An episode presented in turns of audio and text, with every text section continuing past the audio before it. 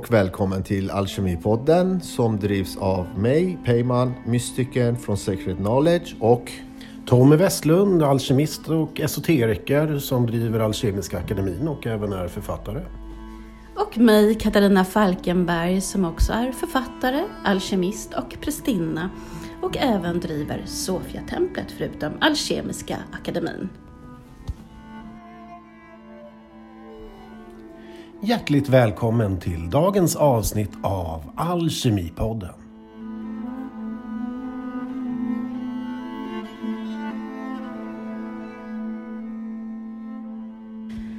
Maria,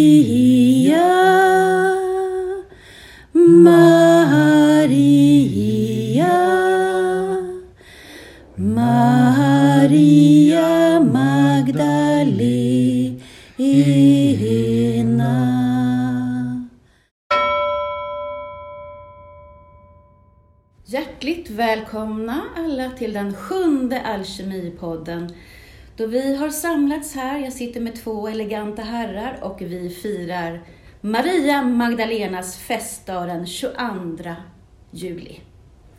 Och vi tänkte börja med att bjuda på ett elixir. Det vet jag att du brukar tycka om, Peyman. Absolut, det vet ni. Så vi har elixiret som är föreningen av Kristus och Sofia. Är det den här mörka va? Ja, Mm. som är då förenat med ljus så att vi får det här gyllene elixiret som vi har i våra små gralar. Mm.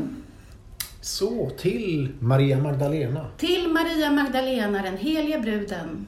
Skål! Skål!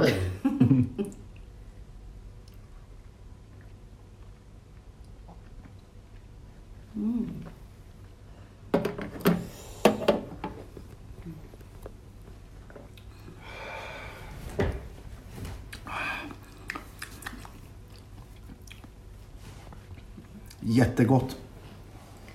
Härligt. Annorlunda smak. Så ja, Maria Magdalena, vad vet du om henne? Ja, vad vet jag om henne? Inte mycket faktiskt. Eh, inte mycket. Utan eh, du får gärna berätta för mig och lyssnarna idag vem Maria Magdalena var. Det är lite därför jag är här. Det är därför, ja. Det är därför jag är Vad här. säger du Tommy? Ja, var startar vi någonstans? Jag tänker, idag har vi ju generellt sett en annan uppfattning och förståelse av Maria Magdalena än vad folket hade bara för 50-60 år sedan. Och det har vi några populärkulturella inslag att tacka för. Det första jag tänker på är Jesus Christ Superstar. Ja. Där hon sjunger till, Maria Magdalena sjunger till Jesus den otroligt vackra balladen. Men du tänkte väl på några böcker också sen eller vad? Jag tänkte inte bara på showen utan jag tänkte ju först och främst på Holy Blood, Holy Grail som är denna spännande detektivroman där vi följer Jesu och Maria Magdalenas fotspår. Där någonstans kontentan i boken är att de var ett par som fick en avkomma, det vill säga ett heligt blod som fördes vidare genom generationer och kom in i den franska konungaätten. Och denna bok låg ju helt som inspiration för Dan Browns bästsäljare Da Vinci-koden. Och alla som har läst Da Vinci-koden, och det är många, och alla som har sett filmen Da Vinci-koden, det är säkert ännu flera, känner till Maria Magdalena och är man inte väldigt inuti kyrkans dogm så är det många som tänker Maria Magdalena, ja det var ju hon som var tillsammans med Jesus. Jaha, okej. Men då, då, då måste jag bara pausa här lite. Eh, jag trodde att vi syftade på Maria, alltså mamman. Är, då är jag helt ute och cyklar. Jag måste sluta med elixiret alltså. Jag måste sluta. Det var ju bra att det klarnade nu. Okej, okej. Det är inte mamman Maria. Men vad var det? Hette, hon hette också Maria? Ja, och det roliga är ju att vi har så många Marior som vandrade med Jesus. Det sägs ju också i de mera alternativa evangelierna. Men idag tänkte vi fokusera på bruden då, Maria Magdalena. Ah, gud vad pinsamt. Alltså frågan är om vi ska fortsätta med podden eller om vi ska radera den här och börja om från början. Nej, Ja, kära lyssnare, ni, ni hör, ni hör. Det, yes, okej, då är det Maria Magdalena. Alltså, Men all ära till modern också, Till så det är inte så. Men idag har vi fokus på bruden. okej. Men vad hette mamman då? Var det bara Maria? Hon fick bara heta Maria. Bara Maria? Ja. Men det är ganska roligt. Vi har ju Maria, Maria Magdalena. Det är också systrarna som var, Marias systrar som var vid korsfästelsen. Det är hur många Marior som helst och Ah. alla går ju tillbaka till vår alkemiska Maria profetissa. Den feminina traditionen som har gått genom historien och Okej. som förvaltas och uttrycks av kvinnorna som jobbar med alkemi på olika Okej. sätt. Ja, men nu, nu blev det ju spännande för att när det kommer just okej till paret då. Nu vet jag att det var Maria Magdalena så hör man massa olika versioner. Eh, och då kanske, okej, då får ni berätta vad, vad den riktiga versionen är. Vem var Maria Magdalena? Så, eh, fortsätter du Katarina eller Tommy? Förlåt att jag bröt dig Tommy, men alltså, jag, jag, var, jag trodde vi skulle prata om mamman här. Så. Mamman Maria, jungfrumodern, kommer komma in eftersom hon och Maria Magdalena är ju sammansvetsade både i eh, de bibliska och de postbibliska och apokryfiska legenderna. Och eh, fyller ju båda viktiga funktioner i att gestalta det feminina i en helig tradition. Mm. Och sen kan vi ju bara lägga till nu att det här behöver ju inte vara att man känner att man är kristen eller att man har någon religion överhuvudtaget. Maria Magdalena är ju en levande arketyp som kan verka genom alla traditioner och attraheras också av människor som kommer från så många olika traditioner. Därför att hon är den här kvinnan som förenar både det jordiska med det himmelska i ett. Hon väljer inte det ena eller andra utan hon väljer allt. Kvinnor och män. Ovan och nedan, ljus och mörker. Allt som uttrycks i det här gyllenröda håret. Mm. Och har vi en sån stark kvinnlig gestalt då förstår vi ju att det kommer ställa till problem under tidens gång och generationers olika behov. Att politik och religion är ett och kan vi kontrollera religionen så kan vi kontrollera politiken. Och vill vi verkligen ha starka, självständiga, kvinnliga gestalter? precis det jag tänkte på nu. Och då är det ju så intressant med när vi läser vår bibel och vårt nya testamente så får vi ju en bild av starka kvinnliga gestalter som sen under lång, lång, lång tid har undertryckts där jungfrumodern Maria är ju den enda som har fått behålla sin heliga plats.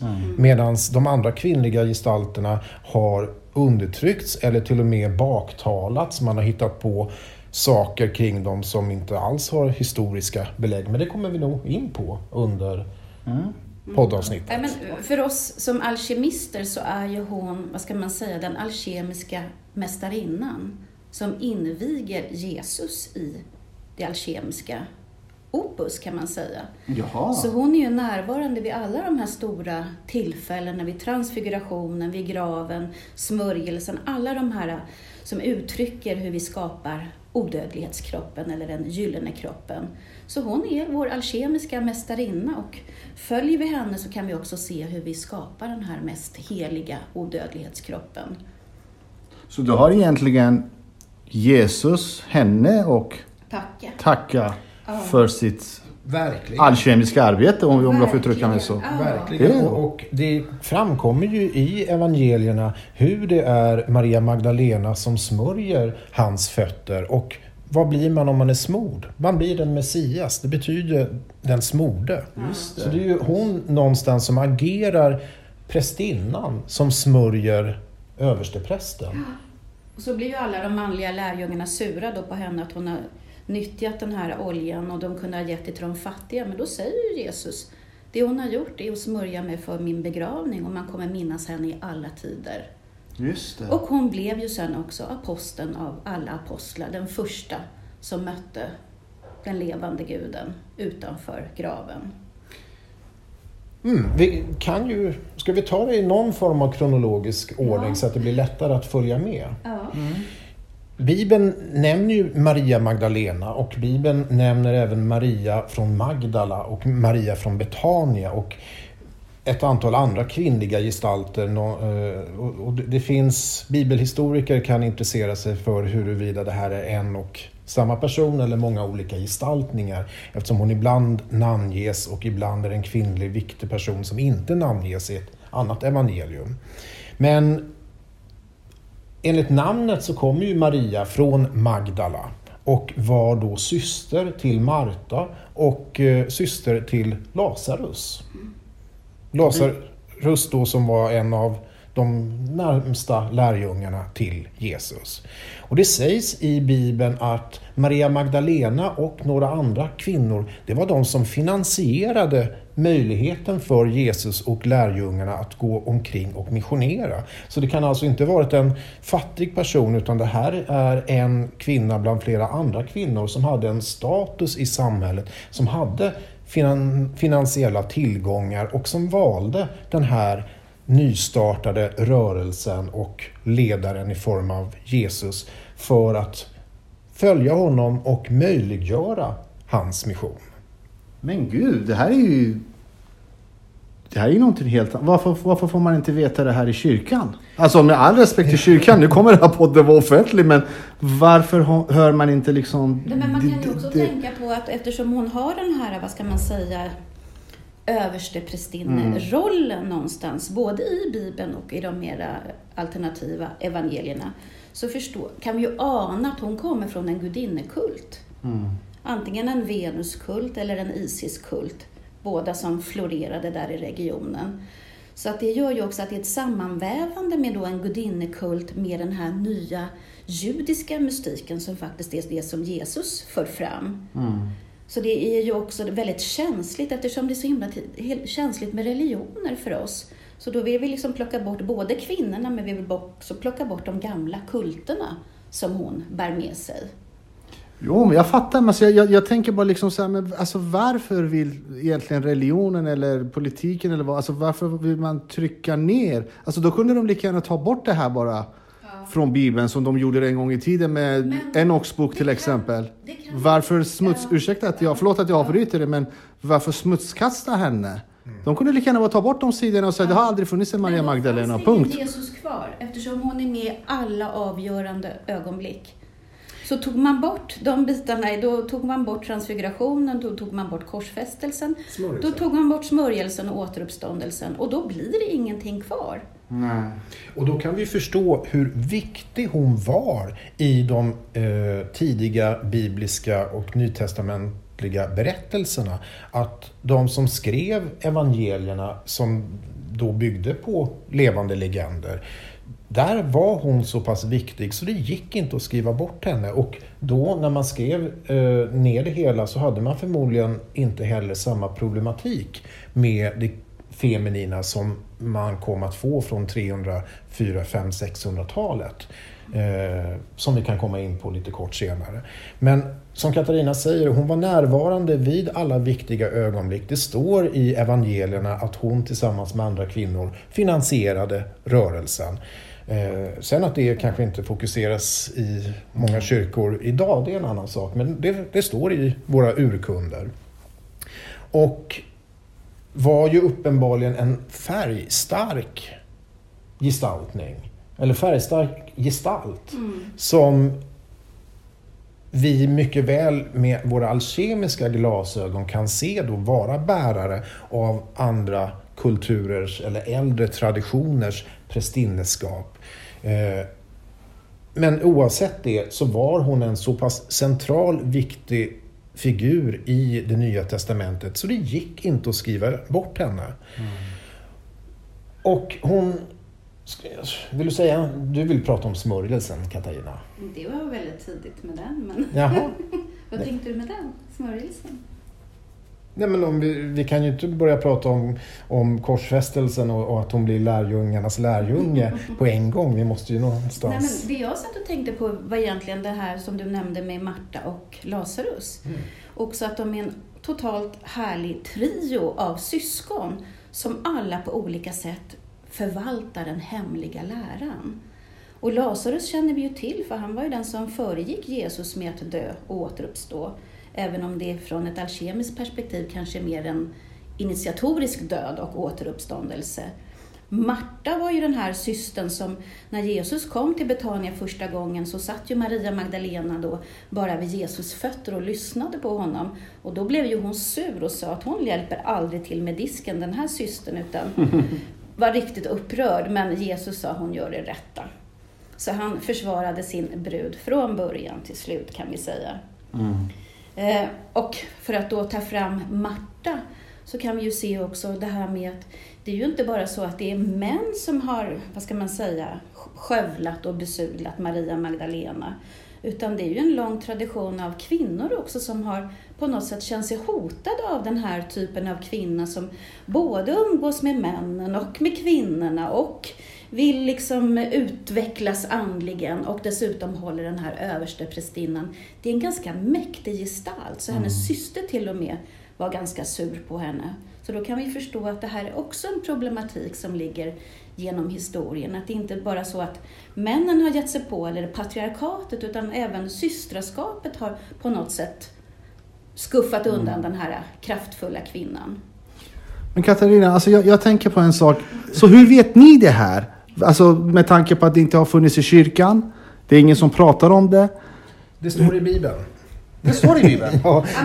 Allting vi har sagt nu, förutom att vi med våra alkemiska glasögon tolkar det som att Maria Magdalena var en bärare, bärarinna av äldre prästinnetraditionen. Det mm. står inte i Bibeln. Men allt annat som vi har sagt hittills står i, i, i Bibeln och inte i apokryfiska skrifter eller gnostiska skrifter. De kommer vi till snart för de är ju minst lika intressanta. Mm. Utan att hon finansierade, en av de som var med och finansierade verksamheten, det framgår i Bibeln att det var hon som eh, smorde Jesus fötter. Det står i Bibeln att hon var med vid, eh, på förklaringsberget i Tabor som en av dem som ser Kristi transfiguration. Det framgår i Bibeln. Och att det är hon som är en av kvinnorna vid korsfästelsen när männen, lärjungarna, de har flytt. Mm. Utan det är Maria Moden, Maria Magdalena och eh, de andra, Maria Salome, Maria Salome eh, kvinnorna som är kvar. Och Johannes. Och Johannes mm. vid, vid korsfästelsen. Att det är hon som är den första som ser den återuppståndne Jesus. Det är också i Bibeln. Mm. Och att det är hon då som därigenom blir kallad Alltså det kallas hon inte för i Bibeln utan det kommer ju senare. Men hon är den första som ser den återuppståndne Jesus och får uppmaningen att springa och berätta det här mm. för mm. lärjungarna. Och då blir då ju hon apostlarnas apostel. Det är hon som får berätta för lärjungarna att han har återuppstått. Mm. Och sen eh, ska hon ju då meddela budskapet att han kommer att visa sig för er också. Vilket han kommer att göra. Mm. Men hon var den första som såg honom. Så, och, tr och trots ja. det så väljer ju en, alltså nu, nu berättade ju vad som står i Bibeln och det gör ju det. Och trots det så väljer folk att liksom ta den sämre versionen av Maria Magdalena. Trots att allt det här står i Bibeln. Ja. Det är lite märkligt.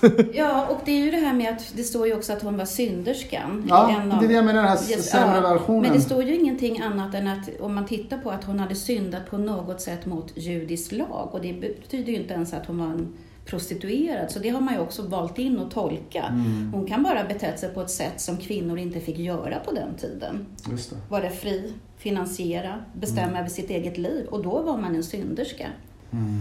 Men just när du frågar hur får ni reda på det här? För att mm. vi har ju valt att göra på så många olika nivåer och vi kan ju bara förmedla vår uppenbarade sanning. Alla får Nej. finna sin sanning såklart, men då har vi ändå velat gå tillbaka till Bibeln. Och sen har vi tittat på de gnostiska evangelierna.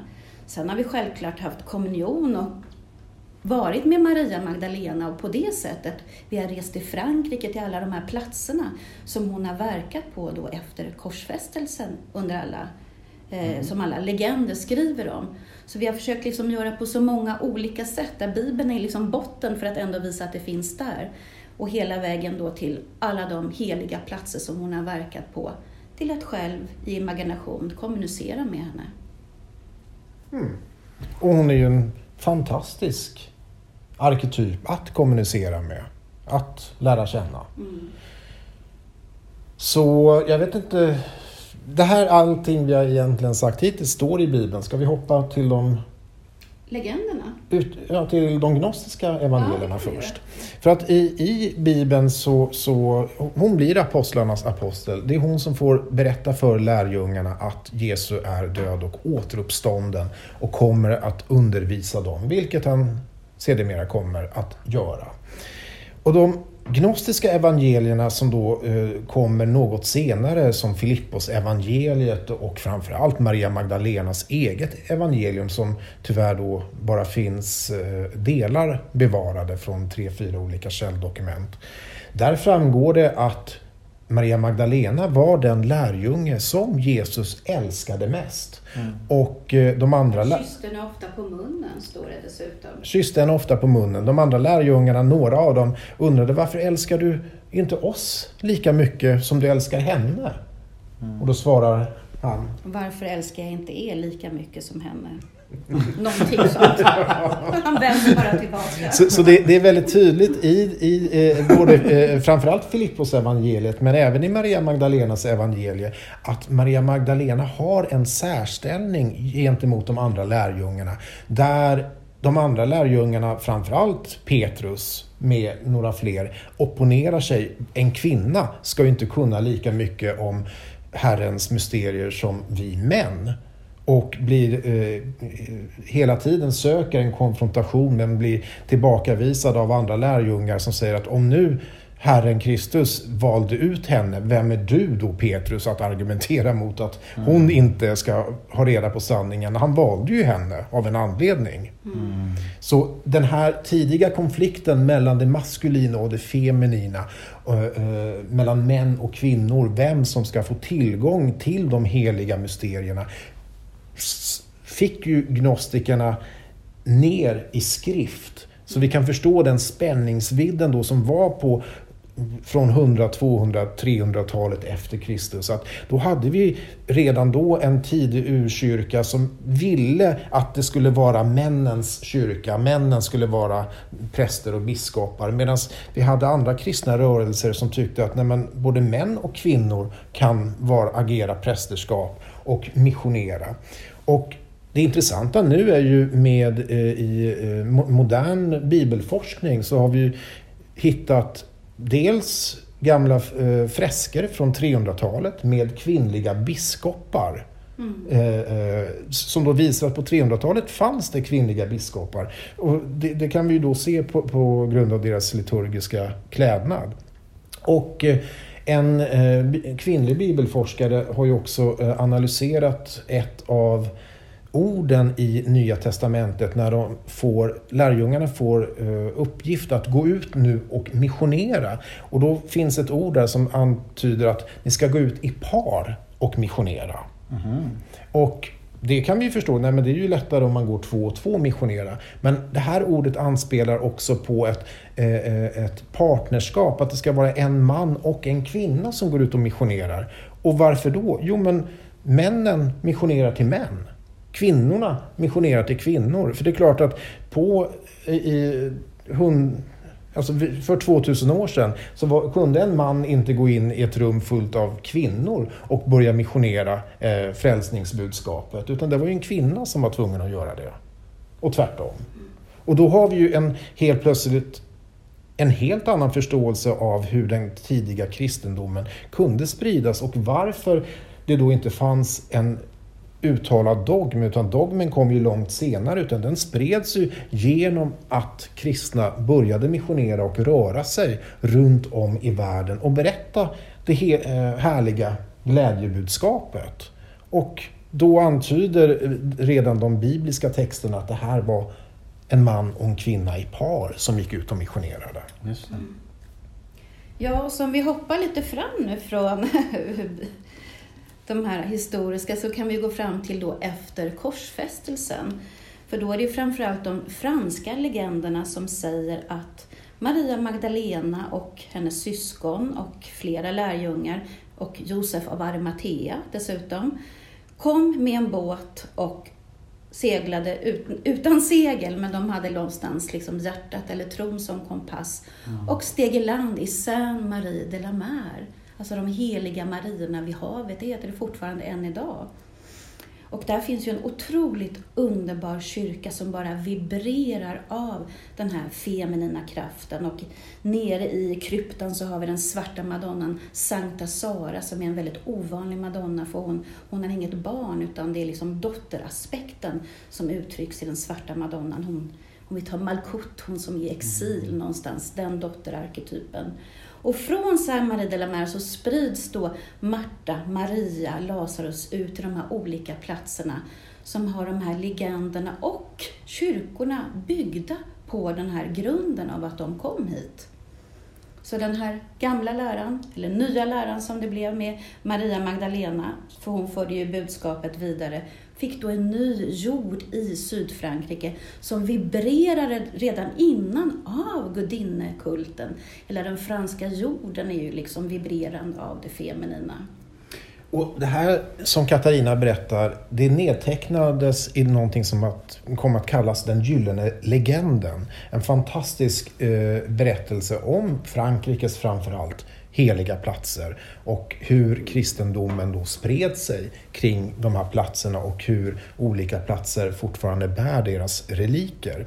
Och den här levande muntliga legenden kan vi ju då se kommer nästan som, en, eh, som ett svar på den växande dogmatik som kyrkan börjar utforma när man på 600-talet i ett, ett uh, biskopsmöte bestämmer att Maria Magdalena, hon var prostituerad. Ja. Då bestämmer man det och eh, det eh, i sin tur blir en av orsakerna till en splittring mellan den katolska kyrkan och den ortodoxa kyrkan. För ortodoxa kyrkan säger nej, hon, det står inte att hon var den prostituerade. Nej. Det står en prostituerad men det säger ingenting om att det var Maria Magdalena. Och det var jätteviktigt för den katolska kyrkan då. Och i den här vevan, nu är vi inne på 600-talet, och då är ju då när den gyllene legenden då verkligen florerar i Europa. Där man har ett stort behov av att beskriva hur kristendomen spred sig i Europa och framförallt Frankrikes olika heliga städer med fokus på det heligt feminina. Det var Maria Magdalena som var den första förkunnaren av Kristi lära i Europa. Eh, just eh, i eh, Saint Marie de la Mer. Det var hon som höll den första gudstjänsten och fick folket i Saint Marie de la Mer att tro att här kommer Herrens sändebud. Vi vill bli kristna. Och sen sprider sig dessa 72 som var på båten och alla som tycker numerologi och eh, ja, jag tänkte precis sånt 72. Eh, och eh, kabbala är roligt tänker ju 72 är ju ett jätteviktigt nummer mm. men det betonas i Gyllene Legenden att det var 72 stycken på denna båt utan segel som då eh, sattes i Medelhavet för att de skulle gå under men de hade ju då det gudomliga biståndet som gjorde att de nådde Frankrikes heliga stränder och grundade då eller inte grundade staden, för det fanns ju en stad där, men staden då fick namnet av de tre Mariorna som var på båten. Saint Marie de la Mer. En fråga bara. Alltså, li, ligger det någon, nu, nu när du var inne på det här med numerologi och kabbalan och liksom alla tolkningar på siffror och namn och hur. Finns det någon koppling där varför alla de här hette Maria? Har det någonting med själva namnet att göra? Alltså något, något symboliskt? Ja, Alltså Maria på många språk hör ju liksom till vår fru av havet. Det är ju även Precis. Maria moden. Jag tänkte just på så, ma där. Ja, det är ju ja, element vatt, vatten där. Alltså vatten. Utifrån den alkemiska mm. traditionen så är Maria en titel som man får när man har blivit en gral för det heliga. Precis som Maria Magdalena går runt med sin gyllene gral också på många avbildningar och målningar och traditioner som vi hör. Så det är, det är verkligen en, en titel, en prästinnetitel, att bli en Maria. Och då har vi ju, Katarina nämnde ju vår alkemiska Maria, Maria profetissa. Men vi har även en Maria, eller Miriam, i Gamla Testamentet. Moses syster. Som också då är omskriven i Bibeln och hur hon ledde kvinnorna under deras uttåg från Egypten till det heliga landet. Så var det hon, Miriam, Moses syster, som då det står inte att hon var översteprästinna men vi kan nästan anta att det var den mm. formen hon verkade genom. För att hon var så viktig, hon ledde kvinnorna och hon behövde nämnas vid namn. Och då kan vi se att det finns liksom en fåra av den feminina alkemin som går jämsides med det maskulina uttrycket. Och det vi kan se att det feminina uttrycket då från Maria profetissa och även eh, Miriam är ju praktiken. Maria profetissa var ju den som ska man säga, utformade och uppfann apparaturen. Det lever ju kvar än idag i Bain Marie. Så att kvinnor, Marias vattenbad. Marias vattenbad på svenska, ja. Så det, det är någonstans som uttrycker att om kvinnorna bär praktiken, precis som att Maria Magdalena förmedlade ju praktiken till Jesus. Så då ska vi se, och den här fåran har varit liksom av kvinnlig alkemi, eller den kvinnliga traditionen, har blivit väldigt bortglömd eftersom praktiken inte alltid kommer ner heller i text. Mm. För vi kan ju se den maskulina är ju mycket mer logosorienterad Mm. med Hermes och alla gestalter och där har det kommit ner i text. Och eh, om vi tittar då på Maria Magdalena och syskonen och lärjungarna som kom till Frankrike, då blev ju männen biskopar, alltså de tog ämbeten, medan kvinnorna blev förkroppsligande av en plats. En jord, en tradition, en kultur och fick ge namn till själva platsen. Man förstår att de verkade i praktiken mycket mer än att de skulle ha ämbeten eller skriva ner precis vad de har gjort. Och det har ju också gjort att den här feminina delen av den alkemiska traditionen, eller den hemliga läran, har liksom försvunnit bort lite. Mm. Men åker vi tillbaka då till, vi kan åka till de här platserna och vara där Maria Magdalena verkade, som kopplas an både till Rennes Chateau, som säkert många känner till som lyssnar, där vi har Maria Magdalenas kyrka och mycket legender som har skrivits om den platsen, men även Montségur som är en annan sån här plats som kopplas an till Maria Magdalena, som var det sista Qatarfestet. Eh, Och ja, det finns massa sådana platser. Och kommer vi dit så är det som eten lever kvar. Vi lär känna den här traditionen genom att vara och verka, men med hela vår kropp, med hela vår själ. Så fort vi börjar ta åt det manliga hållet, att bara sitta med huvudet, att förstå vad som har hänt här, då tappar vi den här feminina fåran. Har ni varit på de platserna? Många, många gånger. Ni har det? Och för mig var det första gången jag hade skrivit klart min roman. Då kom Maria Magdalena till mig 2005 och sa, nu ska du åka till alla de här platserna. Så då åkte jag till alla de här platserna, hade till och med barnen med mig. Oj. Och där någonstans var det för mig som den här jorden och den här myllan och den här traditionen blev oerhört stark. Att också vakta över den traditionen. Och det var det som gjorde att jag sen, efter fått en uppenbarelse på Monsegur av graalen och duvan, grundade Sofia-templet. Så det blev, hon verkligen kom och kallade mig. Och sen har vi ju rest tillsammans många gånger och vi har haft resor till de här sydfranska platserna. Det är väl det som vi har rest allra mest till. Alltså med andra? Med andra, För jättemånga. det var det precis jag satt och Ja. tänkte på här om man skulle liksom kunna ordna resor så att man kunde tillsammans med er åka till de här platserna Absolut. som man inte vet om att det finns egentligen. Och Det har vi gjort sedan 2007. Ni har haft det Ja. så? Jag tror vi har gjort ett 20 drygt tal resor till olika heliga platser i Sydfrankrike.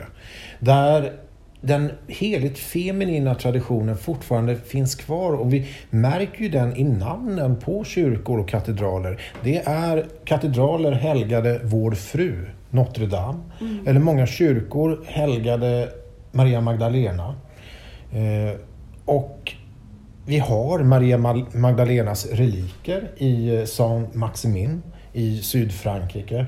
Eh, otroligt kraftfull plats där eh, vi kan gå in och bara uppleva katedralen som är någonstans som en stor eh, transformator. Och sen kan vi då gå in ner några trappsteg till denna halvdolda krypta och där i guld eh, finns Innefattad. innefattad i guld finns då, enligt legenden, Maria Magdalenas dödskalle. Som Dödskalle? dödskallen till Maria Magdalena för att den gyllene legenden och de franska traditionerna berättar att efter Mariorna och de andra eh, hade kommit på båten till Saint-Marie de la Mer så spred de sig runt om i Frankrike och Maria Magdalena hon valde efter flera år att bege sig till Saint-Baume. Och där lät hon sitt hår växa och mediterade dagligen högst uppe på ett berg. Och Helt fantastisk grottkyrka som vi har varit i flera gånger också. Bara Mm. helt makalös. Ja. En helt makalös kyrka, Ja. men legenden är nästan lika makalös Ja. den. För eh, då är det en lång levande legend och tradition som förmedlar att hon varje dag satte sig i bön på, utanför, eh, eh, på toppen av berget, Eh, lite ovanför de, eh, denna grotta där det nu finns en helgedom kopplad till henne. Och mediterade och bad till änglarna som gjorde att hon hänrycktes. Och då var det en annan kristen munk som satte sig och mediterade på ett berg inte långt därifrån och såg hur hon leviterade 30, 40, 50, 100 meter upp i luften och var där uppe i luften i samvaro med änglarna varje dag tills och gavs då enligt legenden manna. Så att hon behövde aldrig uppsöka någonting för att få föda utan hon fick födan av änglarna som den himmelska mannan. Och sen när kvällen kom så sänktes hon åter ner och gick ner till sin egen grotta. Och detta fortsatte ända tills hon kände att nu är min tid kommen på 30 år. i känns 30 det. år. Ja.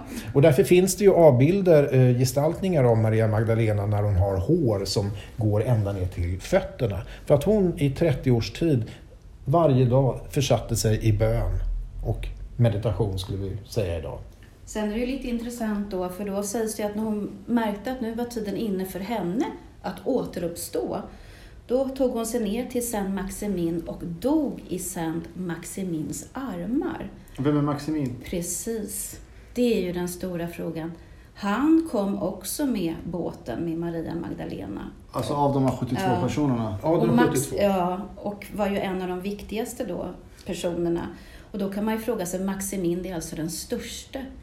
Så vems armar är det som hon går ner och lägger sig att återuppstå i? Vad tror du? Nu vill vi höra. Nej men alltså jag är Alltså ni har ju skrivit om historien. Det här är, jag är helt chockad. Vem Nej. är Maximin? Vem är Maximin? Ja. Alltså det var det jag reagerade på först nu. Alltså, ja, det vem- där är ju en riktigt het fråga som vi brukar inte ge något svar, men man, den franska traditionen har ju en väldigt levande av att Jesus har kommit till Sydfrankrike i någon form. Maximin sägs ju då vara biskop. Är ju viktigt att förstå. Och vem som helst kan ju då naturligtvis inte bli biskop. Och heter du den största och verkar för kristendomens tidiga spridning i Frankrike, då Och i den vars armar hon återuppstiger. Så ja, oavsett i vilken form hennes make och brudgum var där i så kan vi väl se att Maximin är ett uttryck för Kristus. Eller det heligt maskulina. Eller det heligt maskulina. Men legenden berättar att hon dog i Maximins armar och Maximin och de eh, eh, som då gav henne eh, den sista smörjelsen. Eh, han och de andra närvarande fick se henne då hänryckas helt upp till himmelen. Och det här är ju fortfarande en levande fransk tradition. Och vi tar ett litet hopp för det finns ett av våra gemensamma absoluta favoritställen i Sydfrankrike som gav inspiration till René Chateau, som alltså är tidigare än René Chateau. Det här är tidigt 1800-tal. Som är en eh, kyrka som heter Notre Dame du Cross. Som är helt helgat det heligt feminina. Där vi då istället för att ha en normal korsfästelsevandring så får vi följa rosenkransens väg i naturen utanför kyrkan. Där vissa stationer har med då händelser från Jesu liv. Men de absoluta mesta stationerna fokuserar på Maria Magdalenas liv. Och vi ser det inne i kyrkan, det kommer in eh, även i rosenkransens väg hur eh, det heligt feminina, bo, du tog ju upp förut med jungfrumodern Maria. Mm. Här får, förstår vi i kyrkan att jungfrumodern Maria, hon valdes inte av en slump. Hon undervisades från det att hon var 4-5 år i det heligt feminina. Vi Hon var den då, som kunde väva den allra rödaste tråden i templet. Och vi förstår ju att det här är ju ett prästinnetempel som hon har skolats i. Det finns till och med med i apokryferna. Så att precis som du säger, hon valdes inte ut, hon verkade i traditionen för att kunna emotta det gudomliga barnet. Och det har ju helt tryckts bort, för då har man liksom igen velat ta bort även modern och inte bara bruden. Så att det där är verkligen intressant vid Notre Dame du Cross. Men sen kan man ju också tänka på varför det är så viktigt då att berätta alla om de här legenderna och med Maria Magdalena hit och dit och Jesus. Jo, därför att de för ju fram en helt annan tradition. Vi säger att det är den kristna läran som har kommit, men det här är ju en helt annan lära än den vi har i kristendomen idag. Jo, det är som urkyrkan och man söker etablera kärlekens kyrka. Och de, så det, det, det är någonting helt, helt annat där det är väldigt balans, väldigt alkemisk tradition. Mm. Där man vill gå tillbaka till det ursprungliga traditionen. Och det är ju den som de söker etablera i Frankrike. Och den här traditionen blommar ju upp sen under medeltiden. Och katarerna är ju de som då plockar fram den här traditionen igen. Tempelriddarna har ju också, de är väktare över den här traditionen. Trubadurerna besjunger den här traditionen om kärlekens kyrka. Där det är liksom jämbördigt mellan manligt och kvinnligt. Eh, ovan och nedan. Tommy har ju nämnt det tidigare, tempelriddarna Ja. var grundläggande för att vi skulle få Notre Dame, alltså de gotiska katedralerna över Ja. Europa. Notre Dame betyder vår fru. Vilken fru är det vi talar om? Det kan vi också fundera över, men allting är helgat i heligt feminina. Och när du då nämner eh, tempelriddaren och frimurarna Mm. så är ju grunden där Salomos tempel. Just det. Och då tänker vi på åh, patriarken Salomon och sådär, och Mesaba. Mm. Men han helgade ju sitt tempel Sofia, visheten. Är det här Sofia-templet? Ja, Berätta gärna lite om det. Alltså om inte vi går ur från själva ämnet. nej för det, det Nej, rör ju det samma det. den här traditionen. Men det, är också, det har försvunnit bort det här vem det var Salomon byggde templet till, alltså visheten. Och visheten, eller Sofia, kan vi ju se som den allomfattande gudinnan med 10 000 namn egentligen. Och när den kraften inkarnerar i en människa, ett kvinna i det här fallet, då blir hon som en människodotter, en inkarnerad Sofia. Och där har vi Maria Magdalena. Men hon är inte den enda. Det är inte en son som har kommit och blivit Jesus Kristus, utan det är hela Sofiakraften och var och en som blir en gral för det heligt feminina blir då en inkarnerad Sofia eller en människodotter. Och det är det lite den franska legenden och, de franska traditionerna vill ta fäste på. Och varför, eh, nu vill jag inte ta bort de andra Mariornas eh, eh, betydelse för de är väldigt viktiga i Saint de la Mer. Men vi kan ju då se hur jungfrumodern Maria, hur Maria Magdalena och hennes syster Märta hur alla de tre gestaltar tre olika nivåer av Sofia, den heligt feminina visheten. Där vi har den oantastliga madonnan, alltså uh, jungfrumoden som är Höga ge- Sofia. höga Sofia, ge, rent, helt rent helig. Ja. Vi har en Märta och, och eh, Maria Magdalena då som lägre principer. Märta som är då eh, Sofia-principen som verkar i materien som då enligt Bibeln ska ta hand om hushållet och vara kvinnan som gör det. Och vi har Maria Magdalena som den fria kvinnligheten som inte vill ta hand om hushållet utan vill Själens princip någonstans. själens princip, som vill lyssna på frälsarens ord och är då en viktig del i frälsarens mysterier. Så att i dessa tre gestalter så har vi tre olika aspekter av Sofia, visheten, det heligt feminina i den franska kristna traditionen. Och den här kemiska som om- vi verkar i. Om vi tänker motsvarande i det maskulina, alltså motsvarande Sofia i det maskulina. Vad skulle det bli då? Eller vad blir det då? Då har vi ju naturligtvis Jesus, Det är så? Ja. men vi har ju även Johannes, Mm. den älskade lärjungen utöver Maria Magdalena. Mm. Eh, Katarina vill ju absolut att vi nämner Lazarus. Ja.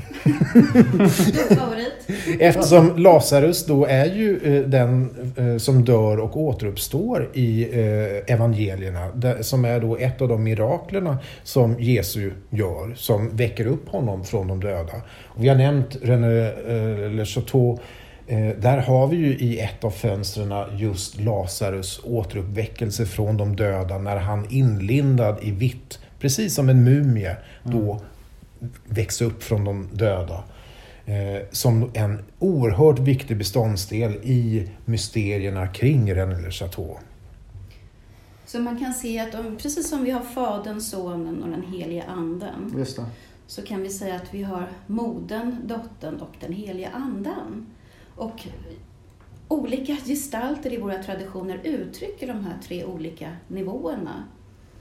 Men kommer vi då till Maria Magdalena, varför hon är en så underbar kraft att jobba med? Det är ju för att hon faktiskt i sig förenar alla tre nivåer. Hon är både den som verkligen kan kommunicera, och det beskriver ju de gnostiska evangelierna, med se genom slöjorna. Och samtidigt är hon den jordiska kvinnan som hänger sig, man avbildar ofta naken i erotikens, kundalinikraftens gudinna. Och samtidigt har hon den här oerhörda själsliga kvaliteten som, som förbinder ovan och nedan.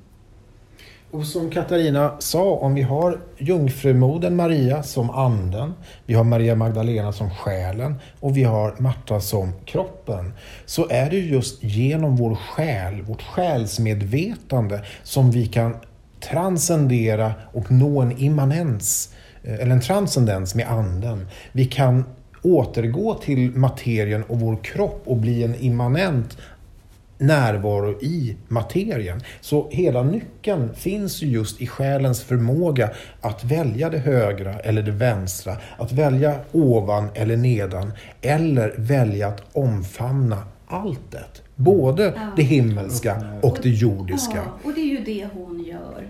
Och då blir man en ganska mäktig gestalt.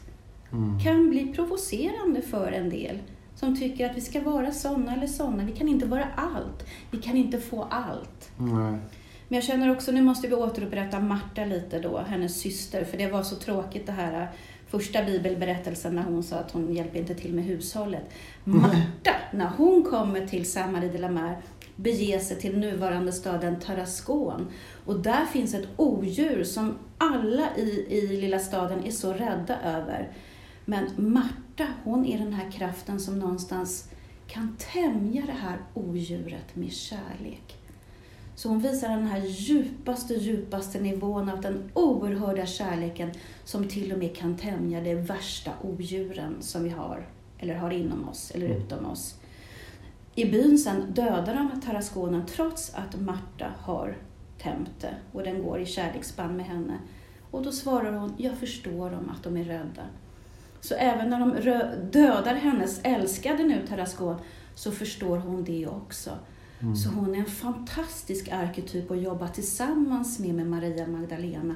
Att hålla, vi kan nästan känna den här liksom enorma urkraften som hon har. Och kan då härbärgera materiens lägsta nivåer. Och då kan vi ju med, igen, alkemiska glasögon se hur Märta bär på hemligheten kring den telluriska eldskraften eller kundalinikraften. Denna... Är det samma? Det kan sätta stora likhetstecken mellan det. Denna vibrerande kraft som både finns i myllan jorden, på, eh, mer koncentrerad på vissa heliga platser, men även i var och varje mänskligt väsende. Som vi samtidigt är väldigt rädda för. För väcker vi upp denna kraft så blir vi någonstans påbörjar vi en frigörelse samtidigt som det kan leda till extas, samtidigt som det kan leda till sinnessjukdom.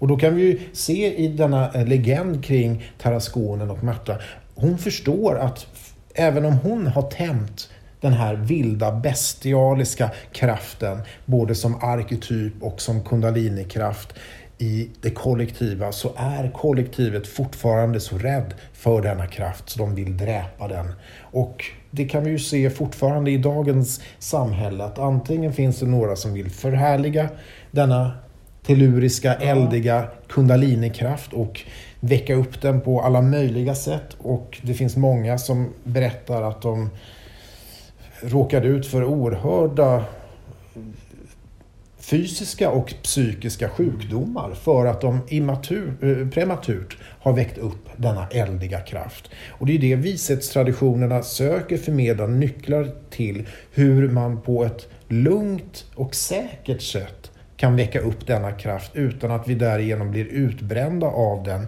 bortbrända av den eller eh, helt ja, går upp i rök av den. Ja, men det, det, var, det var bra att du nämnde det. Där, för jag, alltså, man hör ju det här med kundalini just som du nämnde. Det har ju blivit en trend idag. Mm. Man hör det nästan överallt. Till och med folk som, är, som inte kan någonting alls om, om läran. Alltså, vare sig, ja, oavsett vad så snackar ju alla om det här. Kundalini, jag har väckt min kundalini, jag ska väcka min kundalini. Finns det något ställe vi kan gå till och öppna kundalini? Alltså liksom så.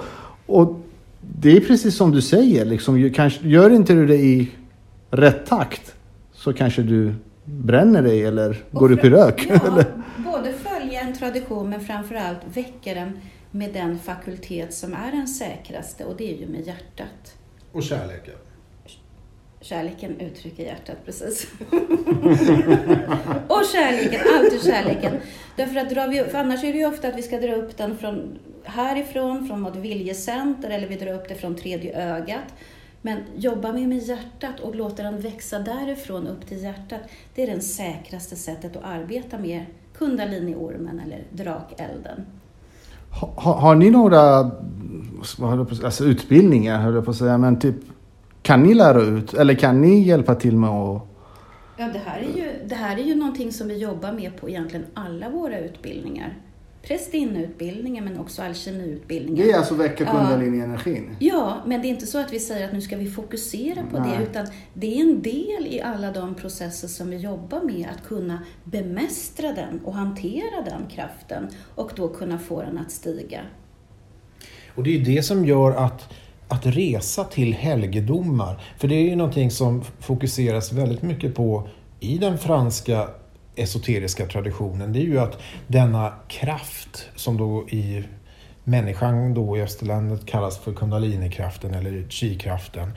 Vad kallas det inom alkemin? Ja, I alkemin så pratar vi om lejonkraften och hur den här kraften i sitt råa tillstånd är det gröna lejonets kraft som vi då ska arbeta med och förädla till dess det blir det röda lejonet som då inte längre är livshotande. I alkemin säger vi ju då att eh, lejonet, eller draken, är ju då beskyddare av den högsta visdomens pärla. Men draken i sig är ett gift, så alkemisten måste lära sig hur att arbeta med denna drakkraft varsamt och med försiktighet och med respekt och vördnad för att denna gudomliga pärla eller gåva ska kunna komma fram ur draken.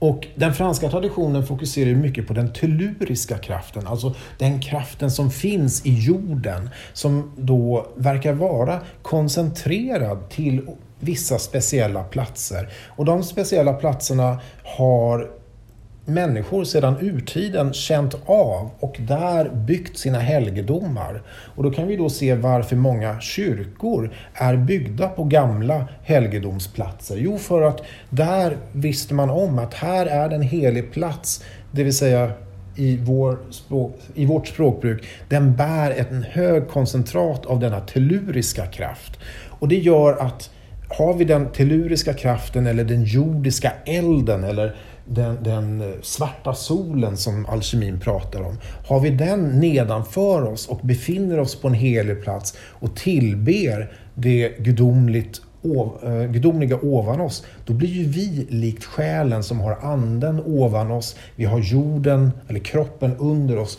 och vi kan då möta solen i ovan och solen i nedan i det att själsmedvetandet expanderar och får då en kundaliniupplevelse eller känner framförallt hur det pirrar genom kroppen, genom alla våra subtila kroppar. Och inte bara från nedan och upp, utan från nedan och från ovan mm. som då någonstans möts i vårt hjärta. Och att då komma till dess, alla dessa helgedomar, det finns ju jättemånga i Sverige också men vi älskar ju då vårt Frankrike.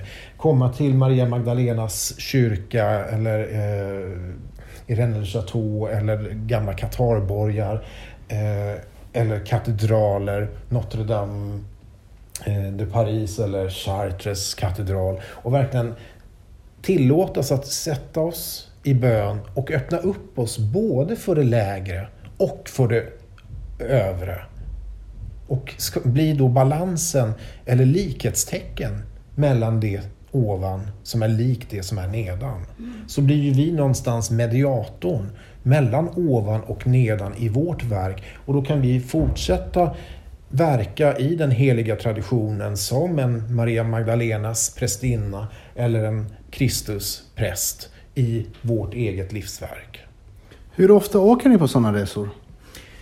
Vi... Fram till pandemin så har vi varit i Frankrike nästan varje år faktiskt. Alltså privat ja. eller Nej, med folk? Ja, med, med, med grupper. För det har varit otroligt populärt. Det är så? Sen, ja. Sen 2007 så har vi varit från minst en gång per år till upp till tre gånger per år. Eh, sen de senaste åren så blev det väl ett, en gång per år för att vi då åkte till Portugal och till Malta och till England eh, också så att vi inte bara hade Frankrike. Men eh, pandemin har gjort att vi upplever våra helgedomar i Sverige istället. Men planerar ni någonting nu när det börjar lätta upp lite? Ja, det, det, gör vi. Vi hade faktiskt en nu till hösten men den kommer skjutas fram till Sydfrankrike planerad. Och det som också är så roligt på de här resorna är att det är många som är med oss på varje resa. Vilket gör att vi kan göra sådana fantastiska och avancerade arbeten. Därför då har man varit med eller har gått utbildningar och då kommer man in bara liksom utifrån. Då är det som att man bara får liksom lite gratis att vara med alla som har verkat så länge på platserna. Så vi gör alltid nya saker på alla platser. Även om vi åker till Rennes Chateau eller Montségur så lägger vi upp utifrån kabbalan eller utifrån alkemi eller utifrån det heligt feminina, liksom olika teman och arbeten. Sen tycker jag att det, det, är så... Vi får så mycket...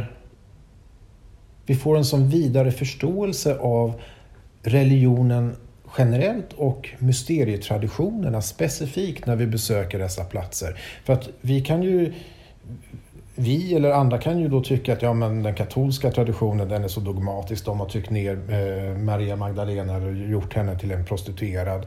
Och som påven förvisso då ändrade för en 15-16 år sedan och sagt att hon verkligen är apostlarnas apostel och inte den prostituerade i Bibeln. Men det, det tog 1500 eh, år innan det officiellt sades. Men Notre Dame de Cross som vi pratade om för ett tag sedan. Där vi har denna fantastiska rosenkransväg genom naturen som går likt en slingrande orm som man då ska gå eller ska gå, kan gå, eh, enligt tradition gärna krypa på alla fyra eh, eftersom det är en pilgrimsvandring och meditera och begrunda och kontemplera på de mysterierna då som finns i varje eh, kapell, litet eh, kapell vars slutstation visar hur Maria Magdalena hänrycks och blir, får sitta tillsammans med Jesus Kristus. Och det här är alltså i en katolsk kyrka. Och det här skapades i början av 1800-talet och blev ju då inspirationen till Saunier, prästen som då eh, är nyckelpersonen i Rennes Chateaus mysterier. Han åkte dit många gånger, eh, kände eh, eh, prästen som verkade i Notre Dame de Cross och inte bara därifrån, men från andra ställen också, hämtade inspiration till det han åstadkom sen i byggandet av sin helgedom i Rennes Chateau som finns kvar än idag att uppleva och transformeras i och genom. Och då kan man ju fundera på varför blir det här så hemligt? Ja, precis. Ja, och det är ju också det här med, för att det sägs att den här hemliga näran, den har någonting som vare sig kungar eller vad heter det, biskopar eller påve ens kan uppnå. Därför att den har en möjlighet för var och en att kunna inkarnera det gudomliga i sig, att bli en levande graal. Och då behöver vi ju inga maktstrukturer eller religioner egentligen som det ska vara en mellanhand som ska ge någon smörjelse eller välsignelse. Utan det här är ju en tradition som gör att varje människa kan själv verka för att inkarnera Sofia, eller Kristus, eller Oden, eller Freja, den gudomliga arketyp som man känner sig nära. Och det är självklart, det ger ju förmågor, det ger ju kraft. Och möjligheter till en människa som, som har inkarnerat eller arbetar med att infuseras av de gudomliga krafterna. Och då slår ju det undan många maktstrukturer som vill upprätthålla den gamla ordningen och vara den som bestämmer hur man ska göra olika saker. Det. Och det här har ju hänt med den här feminina traditionen. Jag nämnde ju tidigare med tempelriddare och katarer bland annat. De råkade ju båda ut för, på olika sätt, inkvisitionen. Eh, Och det gjorde ju så att man, man försökte ju slakta alla katarer. Och katarerna var ju de som verkade för den här urkyrkan väldigt ödmjukt. Helgade ofta Maria Magdalena också. Gå tillbaka till ursprunget av kärlekens kyrka. De blev ju helt slaktade av eh, korsriddarna. Var det därför de kanske brände de här häxorna och så också en gång i tiden? Ja, det, och det, också det är bara en få, för man brände dem på en bål, Ja. katarerna, och det är på samma sätt som man hade häxbränningar eller halshuggningar och så. Det är den här kraften som är liksom inte går att kontrollera heller. Därför att den är, vi har pratat om kundalinikraften. Mm. En människa som har den här kraften, den blir inte så lätt att styra och kontrollera heller. Och den har en kontakt med ovan. Mm. Så då har man velat göra sig av med de människorna, för det har hotat. Hotat patriarkatet, men hotat också vidare samhällsstrukturer. Intressant. Vad tittar du på Tommy? Jag tänkte, eftersom vi nu har Maria Magdalenas heliga dag och eh, som vi hedrar och helgar och som Katarina och vi har varit inne på i den kristna mystiken så eh, finns ju konceptet imitatio Christi. Alltså är man en lärjunge till kristendomen så vill man försöka efterlikna Kristus. Och det är därför pilgrimer går korsvägen i eh, det heliga landet etc. Och det är därför vi har korsvägen gestaltad i alla kyrkor. För att man ska begrunda Kristi lidande, död och återuppståndelse. För att mer och mer bli ett med Kristus. Och om vi nu har den feminina principen som lärjungarnas lärjunge, apostlarnas apostel, så blir det ju lika viktigt för, oavsett om man är man eller kvinna, om vi verkar genom imitatio Christi, då måste vi också verka genom imitatio lärjungarnas lärjunge. Att imitera hennes liv och gärningar till dess vi blir lik den feminina Och hur gör vi det då? hur gör vi det Tommy? Kom igen nu, få veta. Ja, det är ju ett mysterium som du säkert vill. Nej, nej. Låt höra. Det var inte det. Det här var egentligen ett intro till någonting helt annat. Att gå Ja. tillbaka till Maria Magdalenas egna ord enligt hennes evangelie som bär hennes namn. För att där får vi någonstans nycklar till vad det är som gör att människan är ofri. Eller människan är fast. Vi skulle idag kunna säga fast i sitt eh, psyke, fast i sitt liv. Vi vet inte vart vi, vad vi har för syfte, vad, vilken riktning vi ska gå, vad är meningen med livet etc. Allt det här som gör att vi eh, Eh, vissa måndagar framförallt kan känna en, en stark eh, blues eh, när vi undrar varför vi sitter i det här ekorrhjulet. I Maria Magdalenas eget evangelium så ges det då nycklar kring vad det är som låser fast medvetandet eller själen i tillvaron som gör att vi kan uppleva att vi är förblindade eller inte vet åt vilket håll vi ska gå.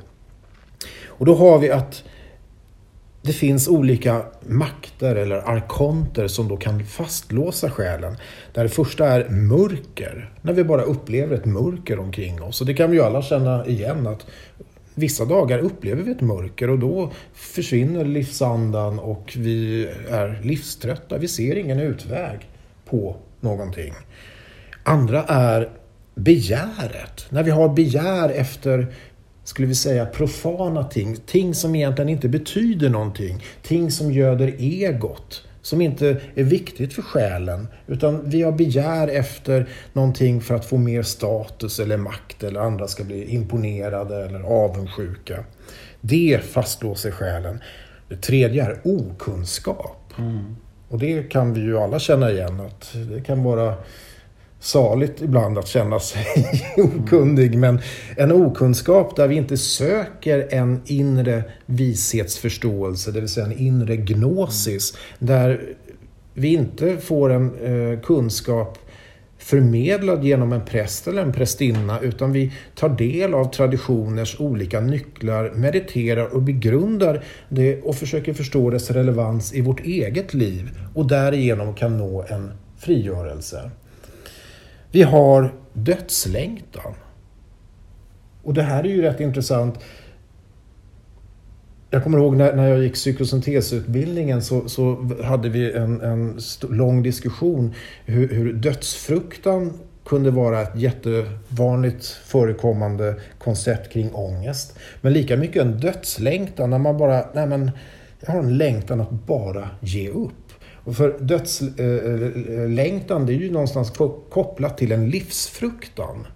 Och jag tror ju att betydligt fler personer har en livsfruktan än en dödsfruktan.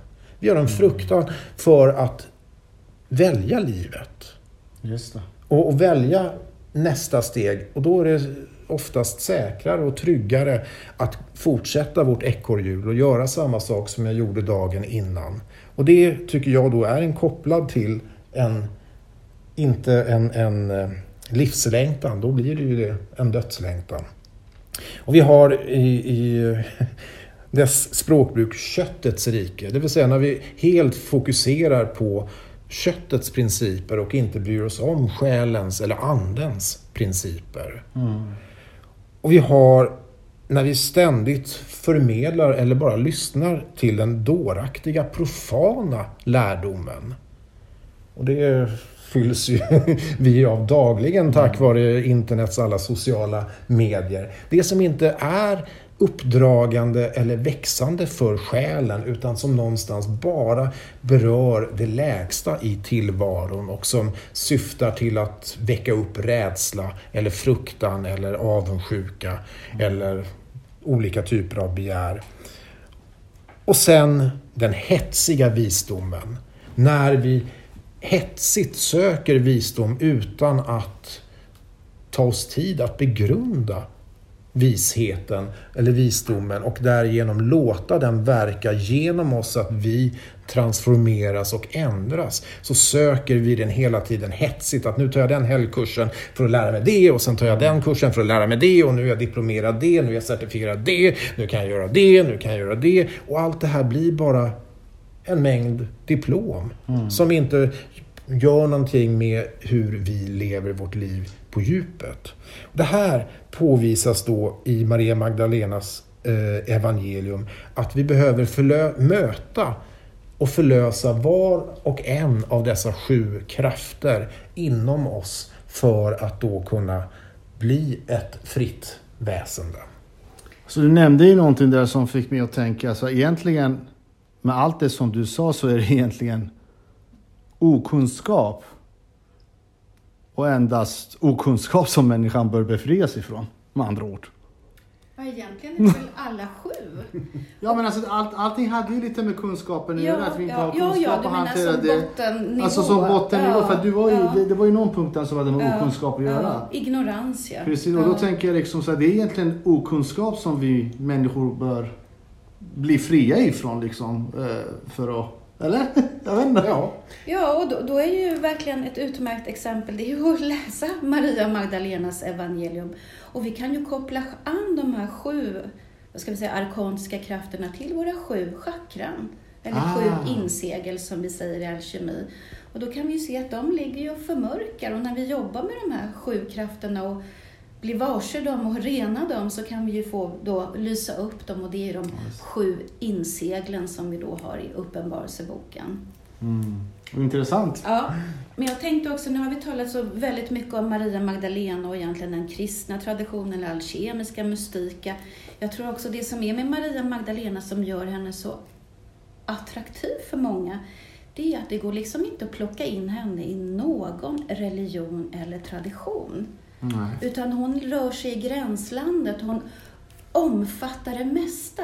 Jag kan nästan se henne också som en gestalt som att hon visar upp sig i just den tappningen som vi behöver för att vi ska bli hela. Så behöver jag ta in en mer maskulin kraft, då kan jag möta Maria Magdalena väldigt androgyn. Behöver jag möta mer glädje, då får jag den här Maria Magdalena-kraften som är ganska sprudlande av glädje och skämt och humor.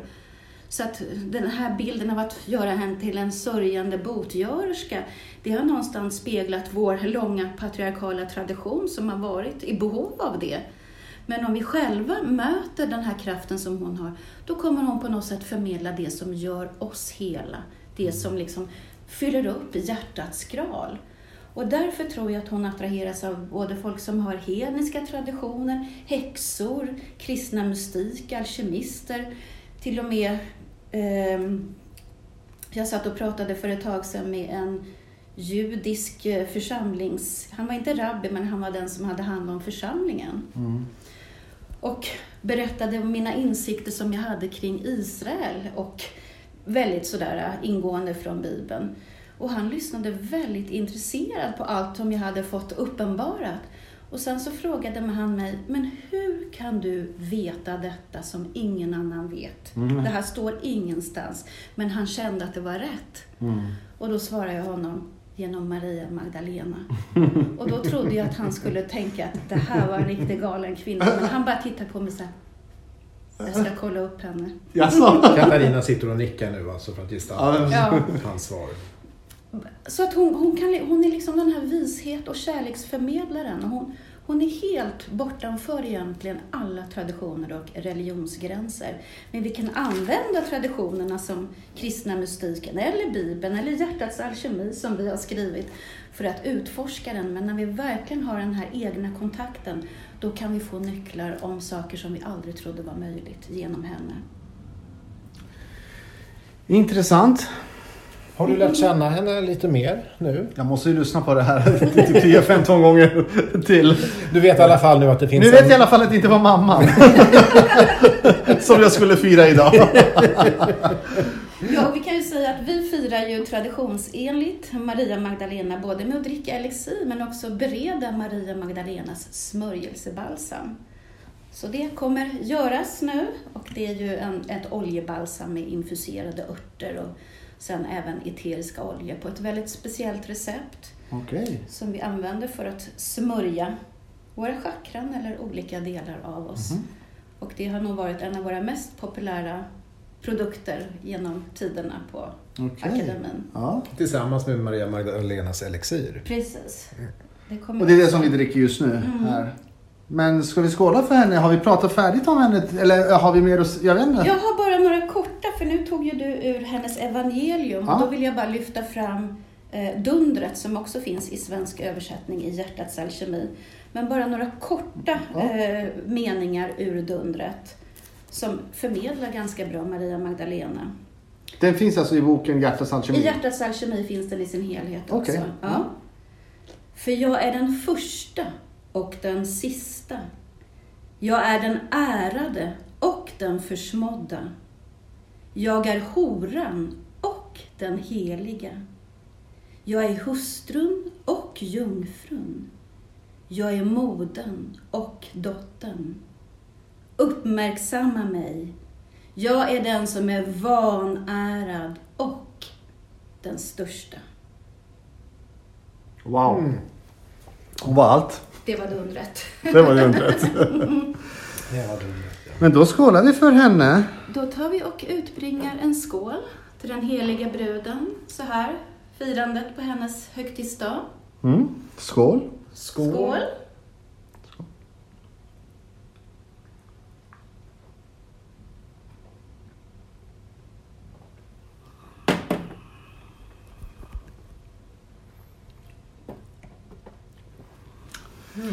Och hoppas nu att den här kraften bara vibrerar ut från alla snåriga berättelser som Ja. vi haft här, men också den här att finna sin egen sanning om Maria Magdalena. Så vi hoppas att du som lyssnar på det här nu bara öppnar din gral och emottar visdomen och kärleken från Maria Magdalena.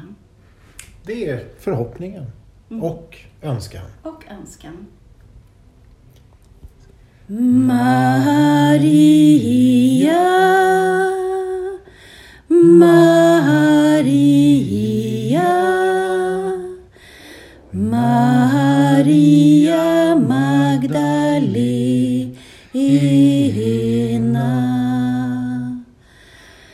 Låt din visdom Låt din kärlek flöda ner i vår grav.